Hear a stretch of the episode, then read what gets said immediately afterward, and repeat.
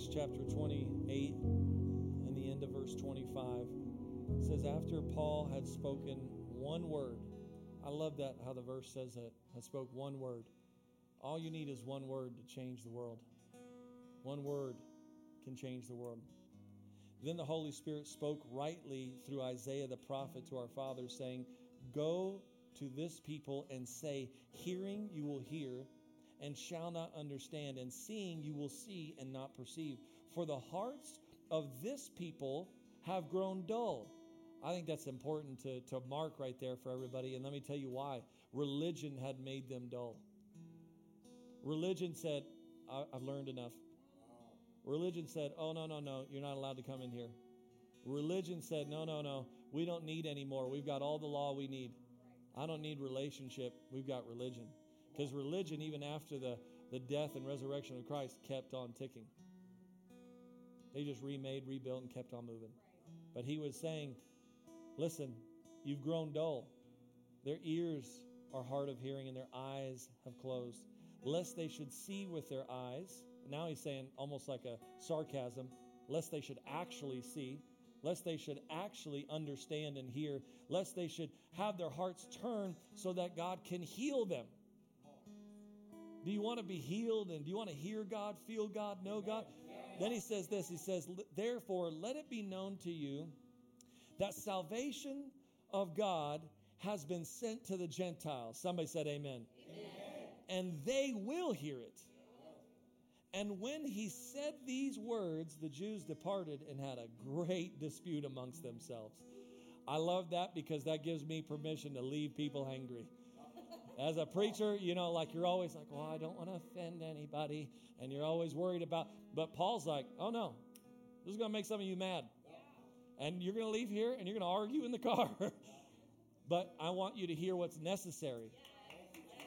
I want you to hear what's needed I, I want you to hear some truth because it's only the truth that can set you free. Because if I keep perpetuating the lie within you and pacifying you, you'll still remain captive. But if I can say something that I become the bad guy, at least you'll become free. And so he says, he says, and when these things, he said these words, the Jews departed, had a great dispute amongst themselves. Then Paul went two whole years in his own rented house and received all who came to him preaching the kingdom of God and teaching the things which concern the Lord Jesus Christ with all confidence and no one forbidding him. Lord, in Jesus' name, I pray that we would hear and preach with confidence. I pray, God, confidence would be in our hearts and our minds and our lives. God, for those online, for all three of our prisons tuning in today. God, Lord, for every home church that's tuning in today. God, for our brothers in Nepal that are going to be tuning in tomorrow on this. And Lord, I pray, God, Lord, that you would speak clearly, speak powerfully, do your work, your will, and your way.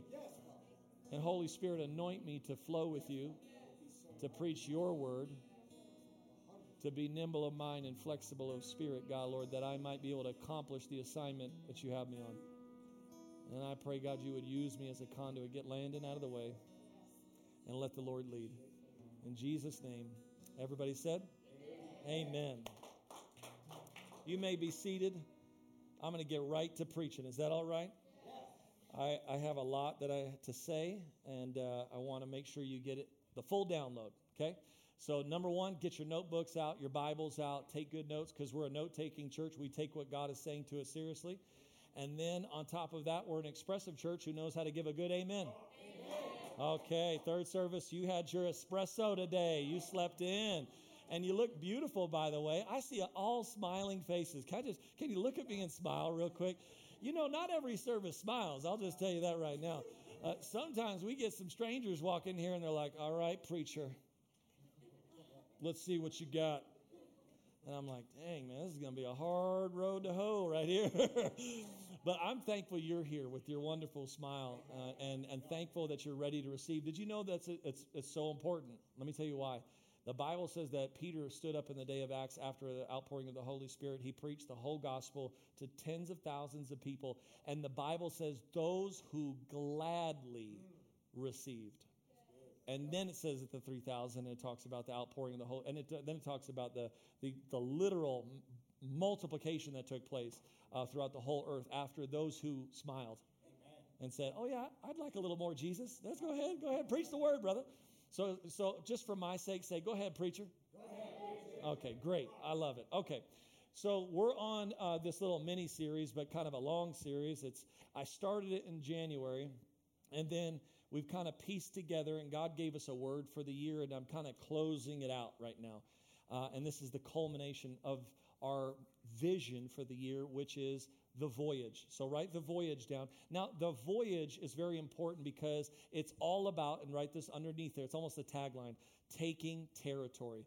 Because it was never about anything other than taking territory. It's the enemy. He, yeah, sure, he doesn't like you, but he doesn't care about you. Uh, know that the, the devil likes to torment people, but doesn't care if you live or die, doesn't care if you do anything. The devil doesn't care even that you go to church. He's like, great, go to church as long as you don't make an impact. If you never take territory, if you never make an impact, if you never influence anybody, I'm glad you're worshiping Jesus because I would la- I would rather a bunch of pew sitting Christians than a bunch of disciple making warriors that know how to go out and do something. So the, the whole point of this, thank you for oh, third service is ready to preach. The, the voyage is all about taking territory.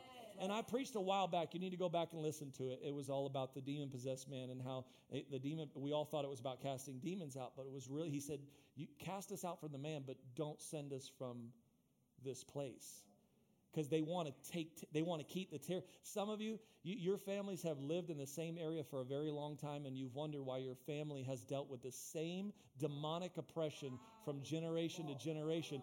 It's it's called a generational curse but it's more than that. It's the the bible calls it the principalities and spirits of the air and, and they think that they rule over your life they think they're in charge of you. Oh, I know what worked to hurt your parents. I'll, I'll, use the same thing on you. Oh, I know what worked to kill your granddaddy. I'll kill you too. And he's, he, he doesn't care about you. He cares about the territory. And the kingdom of God will take it by force. And we will stop. We'll, the gates of hell cannot prevail against us. We can overcome. We can cast out demons. We can heal the sick. We can watch the lame walk. We can do everything that God has called and created us to. But it's not just about you. Quit making it your pity personal party and know that it is about taking territory.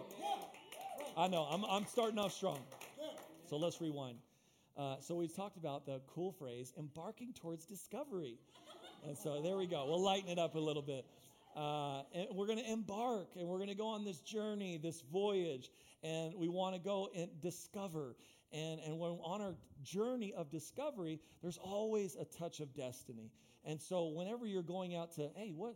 I wonder what that's like. I, okay, let me put it like this: in your walk with Jesus, the first time you really got to reading the Bible, and you you started to discover, but there was destiny you found, and then all of a sudden you you you sang for the first time, and you you discovered something, but there was destiny in there. Are you feeling what the, the impact and how the two come together? And so, every time you set out with the Lord to to discover something, God says there's destiny there. Watch out. And so uh, I want to show you some things. So, Paul, we talked about his voyage, and his voyage uh, started out in actually Acts chapter 19, where God says, I want you to go to Caesar and I want you to talk to Caesar. And then what he was going to do uh, inadvertently is his, now that he's the head of the church, Paul, he was going to take the head of the headquarters of the church from Jerusalem to Rome with this trip. But he didn't get started on the trip until Acts chapter 27. And so last week, I'll just do a quick recap. Last week, we began to just dive in just a little bit, get the surface level. And that is, we started off by understanding that Paul began this journey as a prisoner. He thought he was going as a preacher. But they said, no, no, bro, you're in chains now. Have you ever started out, we talked about this, the prisoner and the preacher. Sometimes your journey starts out different than you thought it would, and you're more captive than you thought you were. And, and you may not look like you thought. Eh, you may not feel, you may not have the title you thought you did.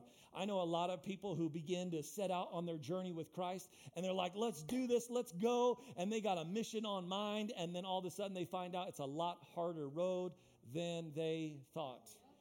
And they thought this was going to be great because God's calling me out to discover. So this is going to be awesome. I just got saved. I love Jesus. This is great. We got the Bible. I can, man, this is going to be a wonderful. And the enemy's got you in chains. And, and, and but remember, chains never stopped Paul before. And if Paul wanted to, Paul could sing and these chains come off. How many I love Josh sings good, but but not as good as Paul. I think Paul sings. Paul sings so good. Oh, and chains come off. You know, I don't know what note you have to hit for chains to fall off, but there is a heavenly note right there somewhere. Not not from my voice, but from Paul. So you chains. He could he could have sang chains come off, walk off the ship. He could have walked on water. He could have literally said, "No, I'm done with the ship thing. I'm gonna walk and walk right on water." Could have, but he said, he said, "No, no. We'll use what the enemy meant for evil for good." Because uh, what good would that scripture be, lest you see the picture? And Paul says, let me show you what the enemy meant for evil, how it does turn for good. Because I'm, I'm going to, oh man, I want to preach. I, I love how Paul just said, I'll let you chain me. I'll let you carry me on your slave prison ship. I'll let you try to think that you're in charge, and I'll really show you a greater thing. I, you think you're going to tell me, but I'm about to show you. And I love how Paul starts off like that. But then the journey, we talked about one step after another. It took too long. Everybody say it took too long. So we talked about the journey going too long. It took too long to get married. Took too long to find a friend. Took too long to get plugged into Flagstaff. Took too long to find the career. Took too long to have kids. Took too long to get rid of that bitterness. Took too long to get rid of that unforgiveness. Took too long to get rid of my prejudice. Took too long to when am I when it, it took too long for my marriage to finally be healed. It took too long. Somebody say it took too long. It took too long to to get for my How many have ever prayed like God? Tomorrow, all the bills are due. But you, me, and Wells Fargo know that there ain't enough in the account. And Lord, y'all, anybody else? Where, where's where's my sinners out there actually know what I'm talking about? And you're like, you're like, God, I, I prayed this prayer. I'm like, Lord, oh, I got myself into some trouble. but I need you to not let those overdraft fees hit. And I need to get into a place where my checking and my savings go together. Some of y'all get that. And then, like, Lord, make all the bills get paid on Monday. Like, and I, and I prayed that, but it's like, nope, doesn't happen on Monday. And after seven overdraft fees, you're like, Lord, this is the opposite of what I prayed for and then then it was then after the seven then after that then you it's not didn't happen on friday even. And then all of a sudden you had to go work another shift and a couple other things and sell a few things. And then all of a sudden you had to go figure out how to way to get that money before the money was way past due. And then finally you get it paid. And then you learned a very very important lesson that you need to make sure you steward what you have better. So god sometimes it feels like it's taking too long but god's saying oh not yet not yet. Not yet. Yeah, we're almost there, right? Because God's not going to answer it till you know how to handle it. So God says, okay, let's let's get there. Yeah, I, I, I judge how I'm preaching by my wife. She says I'm doing good. So w- we have this awesome opportunity to go through the journey and allow God to take us through the process. Well, in that process, Paul, the preacher, says to the people, he says, "Hey guys, we're headed for a difficult storm. This is bad. This is really bad. I need you to take a different course, chart a different course." And we talked about the preacher and the pilot. Remember that? We talked about the preacher and the pilot because the world constantly wants to tell us you ought to live by your senses when the Lord says you need to live by the Spirit. And so we need to live by experience, right? Rather than his touch. We need to live by our data rather than his divine influence. We, we I'll put it a, a hundred different ways, but we're constantly trying to live by what and make sense of things. And we talked about that a little bit. We're trying to make sense of it. Okay, let's figure this out. Let's. Uh, I'll determine how where I'm supposed to go. This is this doesn't make sense, God. Well, okay, well, we really uh, let's go ahead and stay this course because if you're just trying to make sense of your journey, you're in for a world of trouble. Because if you're constantly trying to make sense of not only your journey, but on top of that, on your ministry, and you're all called to ministry, it's going to be difficult with God because He changes up the equation. Remember that third service we talked about changing up the equation, and God will do it differently one ship, one time there was a storm, and Jesus let them row for hours watching them. And he was like, okay, now. And he shows up on the boat. As soon as he sets foot on the boat, they arrive at their destination. The, the other time, he, there's all kinds of different moments. One time he was asleep. They woke him up. He says, oh, storm, so, stop. And silences the storm. The next time, Paul's on a ship and he lets the storm come. God's going to do it differently. God's going to throw mud and spit in somebody's eye and just say, hey, you're healed. And then he's going to do it differently. It's always going to be a little bit different. And, and, and what, but we're trying to make sense of everything. And we, if it doesn't fit in our uh, uh, little box right here, then, then it can't be God because that, that little box, we call that religion. But God is saying over here, I can't fit in your box because relationship always is changing. Church and the body of Christ and ministry is always evolving and growing. Oh, the reason you can't have church like your grandmama had church is because the church had to change. It's because things had to change. It's be, some people talk about, oh, give me that old time religion. Oh, you want to go? What, what, what, does that mean? Because that song came from the 50s when white people couldn't worship with black people. Is that the, what, do you want to go back to? You want old time religion? That's what you want? Or, or, or you want to go back even further when we would just totally demoralize women and they were beneath the level of a dog in our house? Well, which, what, where do you want to go back to? Oh, sorry. That's, that's my little. Whew. Where, where, we, where we tell people, we don't need to go back. God says, uh, uh, sing a new song. He says, Can't you see I want to do a new thing? Eh, can't you see that God has not run out of ideas and God has not run out of creativity and God can continue because the church is the bride and the bride is a growing living organism that is meant to change. Don't, don't try to make sense. Be moved by the Spirit. So we talked about that. And, and now I got to preach about it a little bit more. But then after that, uh, they, they, they go ahead. You remember the part where it, they did their own thing? You remember? No one. Two people? Three people? Okay. They did their own thing. They didn't listen to the preacher, they listened to the pilot. And then all of a sudden, remember, it was the wind. The wind blew softly. and and they they started they started out on a journey remember you remember and they turn back to paul and like see paul i told you so because god will always allow your first incorrect step to be more gentle for you rather than the first pitfall of your life and God will allow you some grace. Oh, thank God for grace.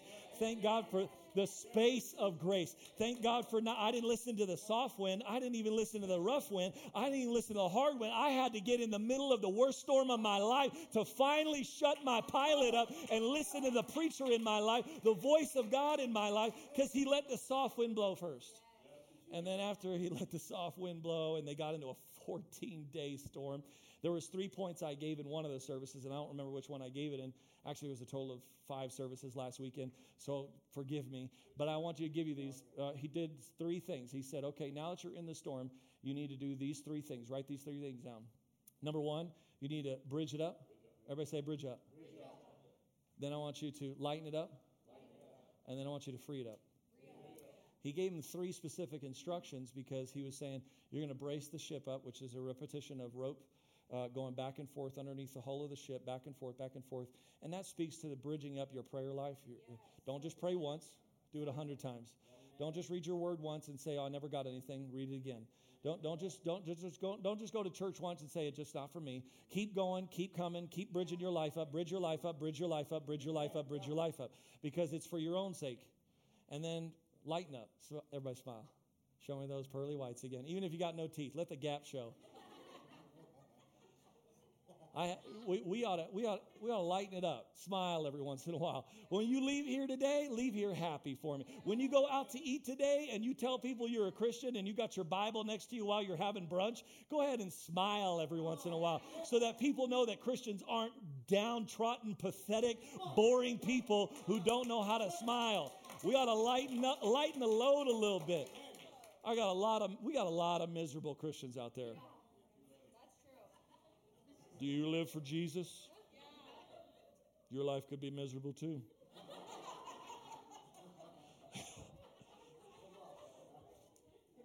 Join the club. Lighten up. That's not the life that God wants you. Because even in the middle of your storm, your worst storm, I could still smile because we make mountains out of molehills and we make a soft wind into a storm where God says, I'm greater than the storm. I'm bigger than the problem. I, I own your tomorrow. I have your purpose. I have your life. And if you'll smile every once in a while, it'll let me know that I'm in charge. Because man, you could take the worst punch from the enemy and smile right back and say, dude, that's that's all you've got. Oh, that's a, somebody needs to hear this. I've said it a million times. I'll say it a million times again. The biggest testimony of your life is I'm still here. I'm still standing. I came to church. I'm streaming online. I showed up today. I'm still devil. You couldn't take me then. You'll never take me. You ain't got nothing on me. Every hit you've ever thrown at me has been a weak, pathetic punch, and I'm still here. And so you just get a little, little crazy, a little bold with the devil, a little savage. You just let them know that's not how I, that's not how we roll. And then third, free up because we talked about the tackle and we talked about how the tackle could entangle you. Because Paul later on after this he said, "Hey, but you know all of us are going to live now that you've done these three things. All of us are going to live, uh, but the ship is going to ship's going to be destroyed." And we talked about how the very thing that carried you here can't go into your tomorrow because many of us were driven. That ship was being driven. The Bible says over and over and over, it was driven by the wind, it was driven by the sea. And a lot of our lives, that's how we look. We look driven. We look driven. We look driven into our job, driven into a marriage, driven into kids, driven into uh, waking up another day and doing what our boss tells us, driven to get here to church, driven, driven, driven, driven into a friendship, driven into a. All these things we get driven into when I know that my scripture tells me that I'm not meant to be driven, but I'm meant to be directed by the Holy Spirit. And your life, the ship that has driven you thus far, cannot be carried into your tomorrow. The Bible puts it like this in another way you can't put new wine in old wineskins. What's the old mentality that you used to have? What's the old heart you used to have? The old pride, vanity, insecurity. What are the issues? Paul said, I'm a sinner among sinners. I'm the worst. Paul said, God was saying, Paul, we're gonna we're gonna kill some things on this trip. Not you, but something's gonna something's gonna have to be left behind. We got to leave the ship behind. And then he says, okay, now put down four anchors. And it, four anchors wasn't for the ship, but was for the people. Because my family is a sailing family, and they, I'm a long generation of sailors and preachers. And one of the things about sailing is if you're in a massive storm with a big sized ship like they were in, carrying 276 people, and you put four anchors over the front of your ship, that when the winds are pulling it one direction, the anchor is pulling it another direction. And so what it means is you're about to your ship's going to be torn into pieces, but it'll save the people in it. And so they're going to drop some anchors. So I want you to write these things down. Four anchors, four anchors. And I want you to identify four anchors in your life. Now, these are the four anchors I've identified in my life, and I've identified through the scripture. Um, they're not in this order. I'm going to talk about it in a random order. But the first one is worship, anchor of worship. Why, why an anchor of worship? Because Paul knew how to worship in the worst storm.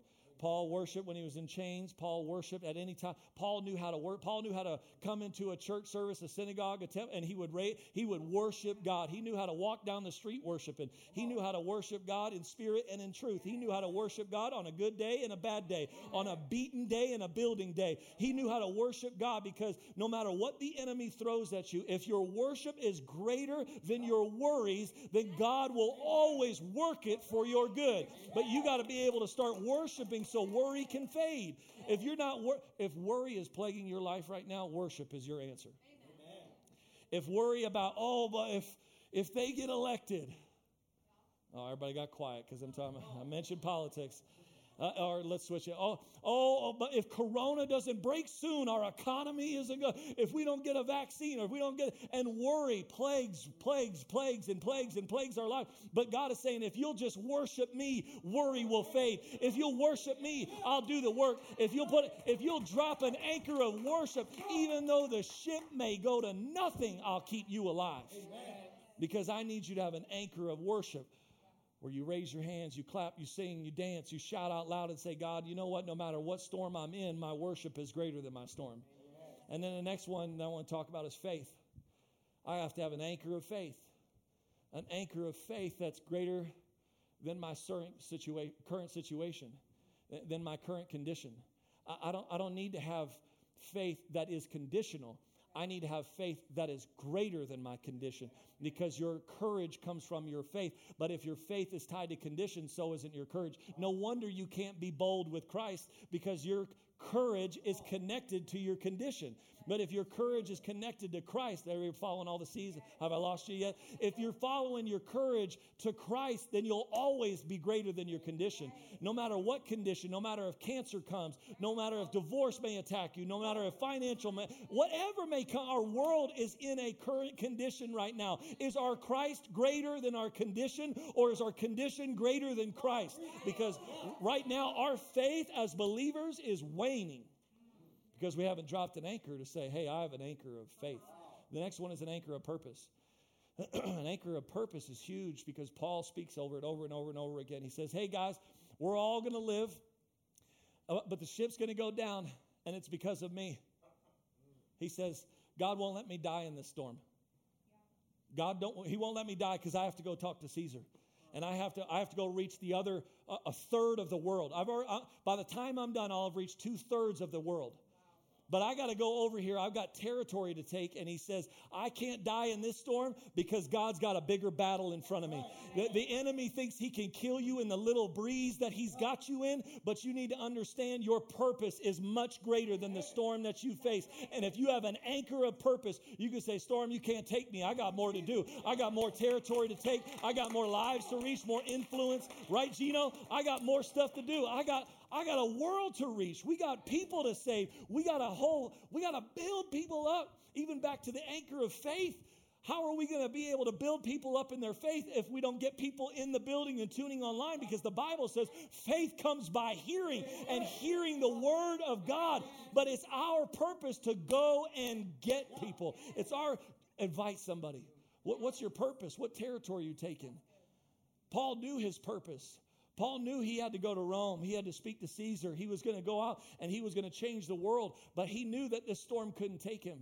And how many of us has our storm taken us because we forgot the anchor of our purpose? And then after that, the anchor of hope because you can't live without hope. We have a world dying, needing hope. And, they say, oh, the world is over, right? There, it's all doomsday. It's how many have ever seen one of the, like the, the end time preachers? Preaching. They're all talking about end times and it's over and Armageddon is coming. Jesus is coming back and it, we're going to hell in a handbasket. The world is over. Let me just tell you, I have hope because the reason I have hope, I have one hope, one faith, one baptism, one salvation, and I know who it's in. And He says when it's over, He says when it's done, and He says, you know what, I've got you. Don't worry about that because even if you're here, I'm still with you because my word will never fail. I'll neither leave you nor forsake you you. That's what my word said. So I've got a hope in His word and His promise that no matter what the world does, I've still got God. And, and, and, I can stand on that. Now, let's keep moving. So, Paul, he has to drop these anchors, but then, of course, the ship is destroyed, torn into pieces. And then they get washed ashore to an island called Malta. Little Malta. Everybody say, Little Malta. I wonder if there's anybody here today who's ever been in a place that felt smaller than your potential. You constantly feel like you're looked down upon, so your insecurities come out and you try to, you know, or you're, or you're all the little issues, all the little things come out because it's like, oh, I got to fight to make it happen. I got to force to do this. I got to try to act like that. I got to try to look like I'm bigger than I am. I got to try to act like I'm bigger or better than I am. And God is saying, look, are you allowing your place to determine your potential or your purpose? Because your purpose is still with me and I have your purpose. Because sometimes we can be put in a place where it's a cubicle, it's a job, it's a it's a boss that demeans us and belittles us. It's a, it's a, sometimes it's a school, sometimes it's a teacher, sometimes, sometimes it looks like, it takes a lot of different shapes, but little Malta can feel like you've been stuck in a place where it's beneath you or even too small for you. Like, I, I feel like I've got something greater in me, something bigger in me. And, and you're meant for greatness. And Paul says, okay, well, while I'm here, might as well save the whole island because Paul knew that even though this was a pit stop, he said, let's just go ahead and do some work anyway. Paul ends up healing the father uh, of the main guy of the island. He ends up healing everybody who has sickness and disease on the island for three months because he's like, well, while I'm here, might as well reach every single person on this island so they know who Jesus is. Because if God's got, hey, the, See, the perspective is I'm just a big fish in a little pond, or hey, I'm a big fish in a little pond that can make a big difference. And I can make a huge difference here, and we can keep making differences everywhere. God, you want to call us to Winslow. God, you want to call us to Page. You want to call us wherever, Show Low. God, we'll go wherever you want us to. There's no place that limits my purpose. But Paul, they're freezing, they're cold. And the really important part that I want you to note is this you're, you're here on time and you're here on purpose. Right now, on October 18th, Paul just landed on Malta in 59 AD. And this word has never been preached like it is right now because the timing is perfect. And God has said, right now, the Holy Spirit's trying to tell you, you're here on purpose and not for the person next to you, for you. And I've got a word for you. And this next piece that I want you to hear is this Paul lands there, and it's October. It's cold, it's freezing. There's a massive storm. By the way, he's been fasting this whole time. So he's the weakest man on the ship physically. And so he's been fasting and praying. He hasn't eaten nothing but water. They all almost drown. They barely make it to the island. When they land there, they're all freezing cold and have nothing. So, Paul, with a couple others out of the 276, they began to make a fire for everybody. And so, Paul, while gathering fire, I want you to hear this. Paul, while he's trying to help other people, he's building a fire for other people. He reaches in and gets bit by a viper. I want to talk to somebody who's ever gotten bit by trying to help somebody else. I, I feel this as a, as a preacher every once in a while. I feel this because all a preacher wants to do is say, Man, we just want to help you. We just want to get your fire ignited with God, and we just want to do this. And all I hear is, all down my arm. And, and that's all. Oh, oh, well, we don't like your preaching. Oh, well, we oh, what about that singing? And what? Uh, oh, you know what? Uh, is that biblically correct there, brother? You know, all these weird things that people try to throw and the venom tries to bite because I want to talk to, I want to preach to somebody who's tried to, somebody who's lived long enough to help somebody and got bitten back and you try to help and you try to and you try to do something good and warm people up only to get venomous reactions and, and Paul, he sits there and he gets a bite from a viper. And you know what Paul does? He looks right at everybody and he's like, huh. Looks at them all in the eyes, 276. And you know what they start saying? Oh my God, he must be cursed. God doesn't love him. He must be a murderer. Oh, this guy's weird. Oh, this guy's crazy. Oh, no wonder. I didn't like you know what? I told you I didn't like him. I told I knew he wasn't good. And people do this all the time. When you go through a divorce, oh, I told you so. God when you go through bankruptcy, oh, I told you. Look at God doesn't love them. God does, oh, you go through all hell in your life and people want to judge your life because of the attack on your life. Oh, let me bring some freedom to somebody because the same people who judged him for getting bit and threw the sarcasm and threw the mockery at him like a fool, they all Paul did was shake it off and looked them right up and down like they were insane. And then he stood there, and then when he shook it off and nothing happened, they go, Oh, he must be a God. Oh my, oh my, bro, brother Landon, you're better than TD Jakes. Hallelujah. Oh no. Oh, what, what I meant to say is I love you. Oh no, no. You guys are incredible. I take back everything I just said. You're phenomenal. And they want, but if you live off their praise, you'll die off their criticism. Wow, that's good. And if you live off of what people feel about you, you'll die off of what they think about you. You, you cannot live in that roller coaster driven storm of life. Who cares? Paul did not care. Paul didn't care a bit. Paul literally looked at him and like, didn't change my purpose, didn't change my anchor, didn't change who I am, didn't change my destiny, didn't change my discovery, didn't change a thing about me. Paul shook it off. Somebody say, shake it off. Shake it off. Because haters gonna hate, hate, hate, hate, hate, and players, sing it with me. Going to play, play, play, play, play. But all I need to do is shake, shake, shake, shake, shake it off. Praise the Lord for Taylor Swift. Because you know what? That's what you got to do. I just gave you the key to shaking venom off because uh, the victory is always greater than the venom. And the venom may try to plague you. The venom is going to try to cause you to be bitter. The venom is going to try to get unforgiveness in your heart. The venom is going to tell, uh, put jealousy in you. The venom is going to put envy in you. The venom is going to put strife in you. The oh, the venom is so powerful. It can put division in you. But the victory is greater when you just shake it off. You just shake it off and say, Devil, you can't hold me. Devil, I forgive my brother. Devil, I love them. Devil, I pray for them. No, no. Devil, you can't hold me. Oh, no, no. Venom, you got nothing on my victory because I know who has my victory. I'm going to shake it off today. I'm to shake off all that garbage today. I'm to shake it off. I, you can't stop me. And get, who, do you, who do you think sent the serpent? The devil himself sent the serpent. Why? Because he didn't want him healing everybody. He didn't want him reaching Rome. He didn't want him spreading the gospel. Again, it's all about the territory. Because right after this, and I have to close here soon, but right after this, Paul, he shakes it off. They all call him a god. Paul's like, y'all are dumb and, and don't get it. And, and, and, then he says, okay, uh, take me to the main house. So they take him to the main house. When they get to the main house, he heals the father who is diseased. And then after that, he heals everybody. He just boom, boom, boom, boom, boom. Three months, healing everybody. The Bible says that Jesus went through all the land preaching, teaching, and healing every manner of sickness and disease. If all we're doing is preaching, we're not doing it. If all we're doing is teaching, oh, Holy Spirit, I hear you. We're not doing it.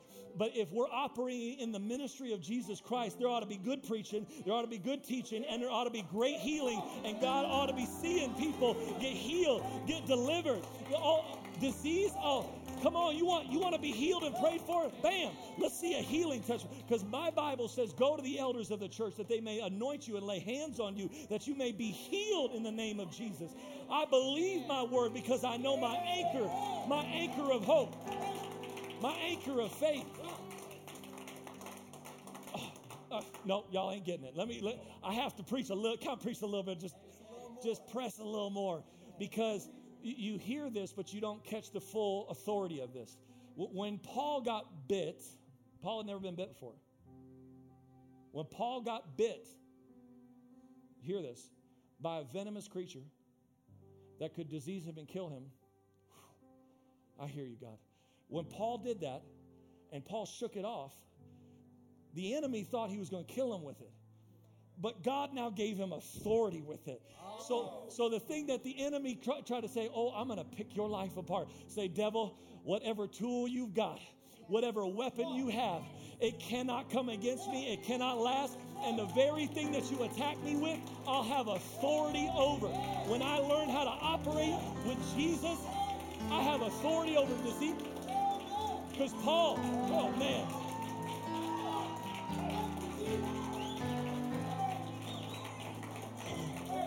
Stay stand. Let's stand. Let's all stand. We'll stand so we can close. If y'all don't stand, I'm going to keep preaching all day. So for your sake, stand. But but but hear me. The devil thought he could take me out with my tracheotomy. Said you never breathe or speak on your own again. My father prayed over me. I got totally healed. Woke up the next morning with the whole piece of tracheotomy that I was missing. Let me tell you, now when I lay hands on people, laid hands on a man in the hospital, woke up from a coma. When I prayed for a man who was battling cancer, healed from cancer. Because where, where the enemy thinks he's going to disease you and put venom on you, the venom, it never outweighs the victory. And the victory always gives you a greater level of authority. The devil thought he could, the devil thought he could take you out. The devil thought he could take you out with violence and destruction. Now you've got power over it. The devil thought he could take you out with hatred and anger. But God says, No, I've given you authority over that now. The, the devil thought he could take out generations. So now God says, No, I'm giving you the power for generations. So now you could, you're the only one who can speak it, though, because I'm giving it to you. I'm giving you authority because you learned how to shake it off, brother. You learned how to shake it off, sister. And when you walk in the victory and not in the venom, all of a sudden you start seeing life differently. And God says, Look, now you've got, you don't just have victory for yourself. Now I want you to go heal every single disease that you see before you. How, how do I know this is true? Because Paul never did this, not a day before this, until this viper locked on his arm. And, the, and God, can you hear heaven? The, the viper snatched him. The crowd started to boo him. And God in heaven started like, yes. Oh, yeah.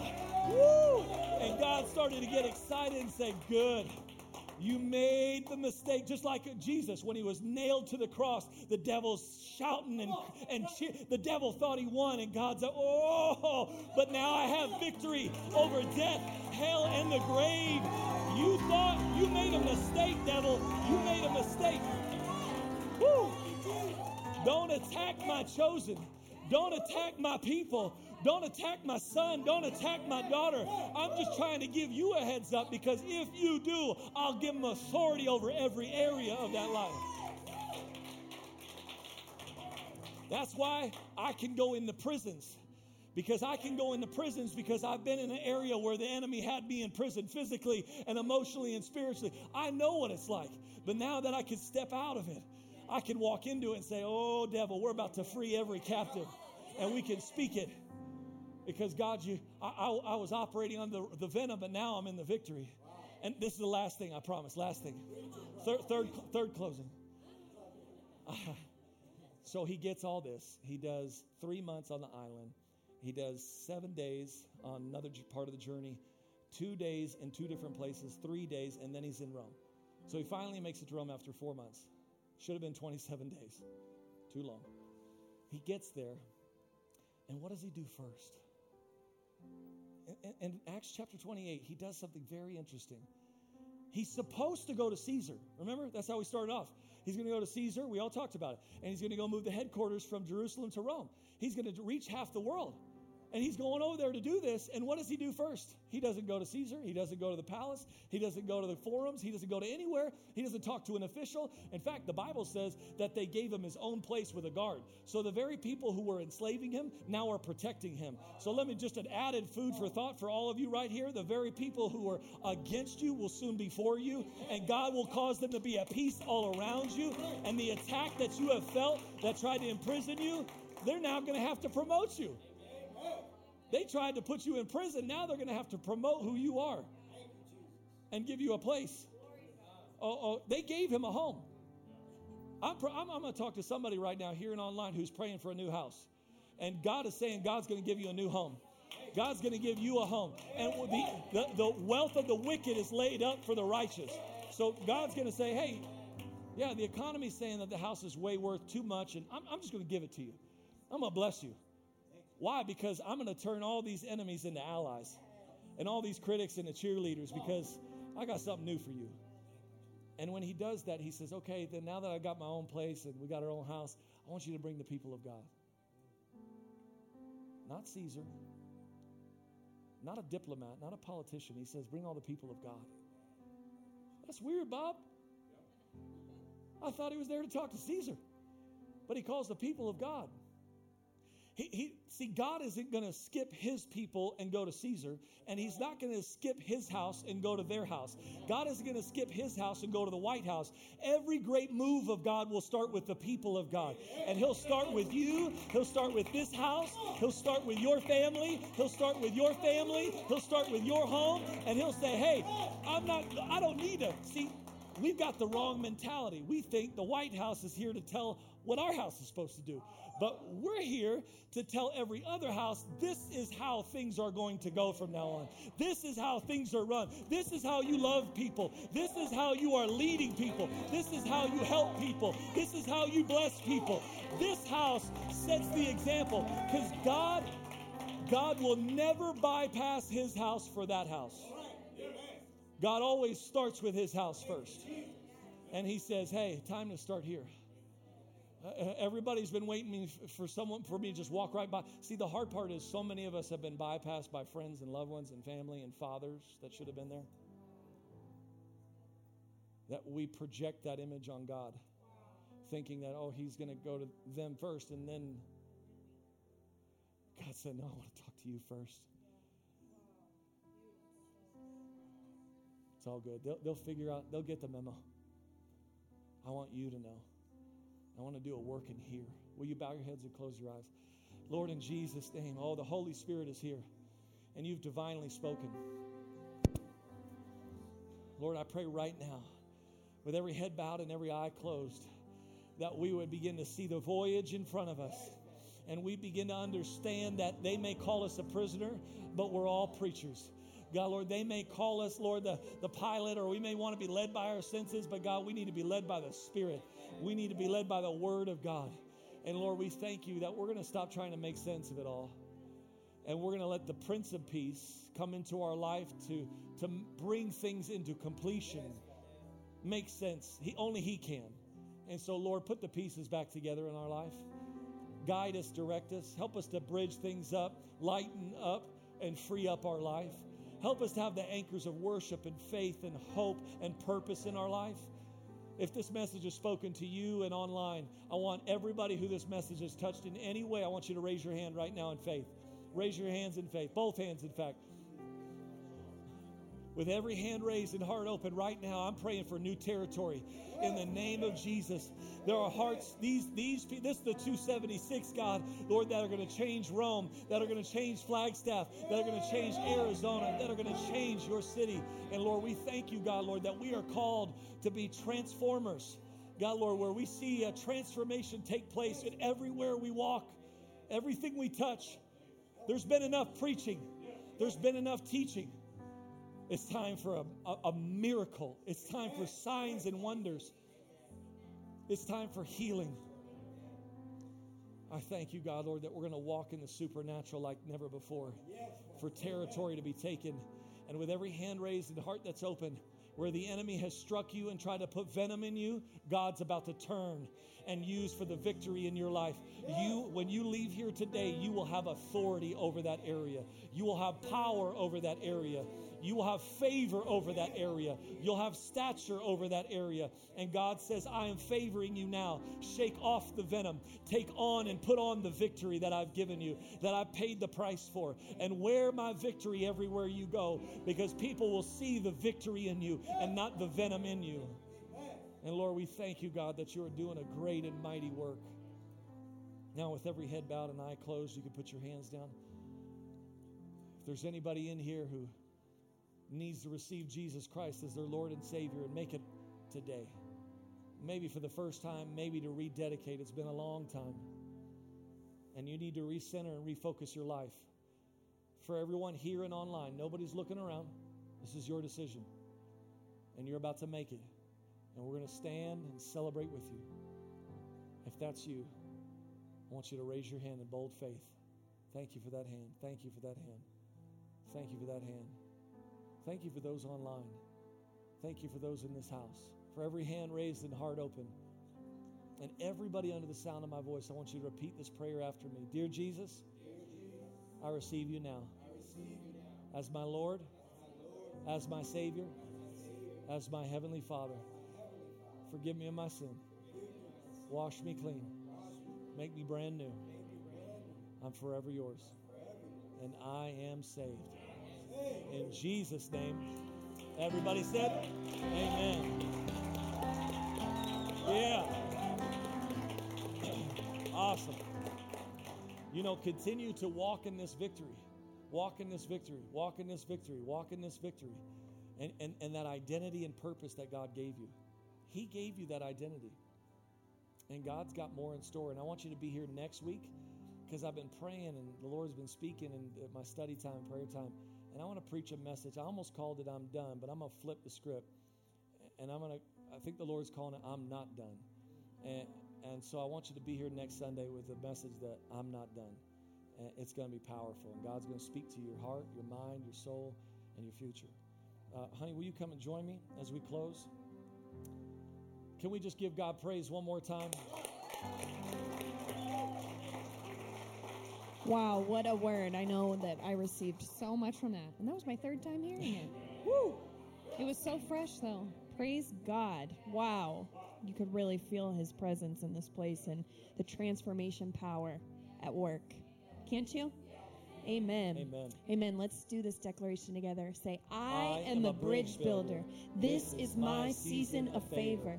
I am blessed to live my best. I will choose to love Him first. I will worship fully, love deeply, and my community will thrive because I am praying for it. I am a carrier of peace. I will represent God's gentleness to myself and others. I will live out His gospel. I am blessed to live my best because I am a bridge builder. Amen, Bridge Church. May God you bless be you. and we hope to see you tomorrow at the prayer services. We are so glad that you joined us today. If you made a spiritual decision today, whether that be dedicating your life to Christ for the first time or rededicating your life to Christ, email us at info at wearebridge.church and let us know you made that spiritual decision.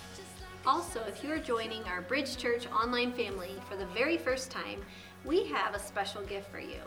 Email us at info at wearebridge.church to share some information so we can get that gift out to you.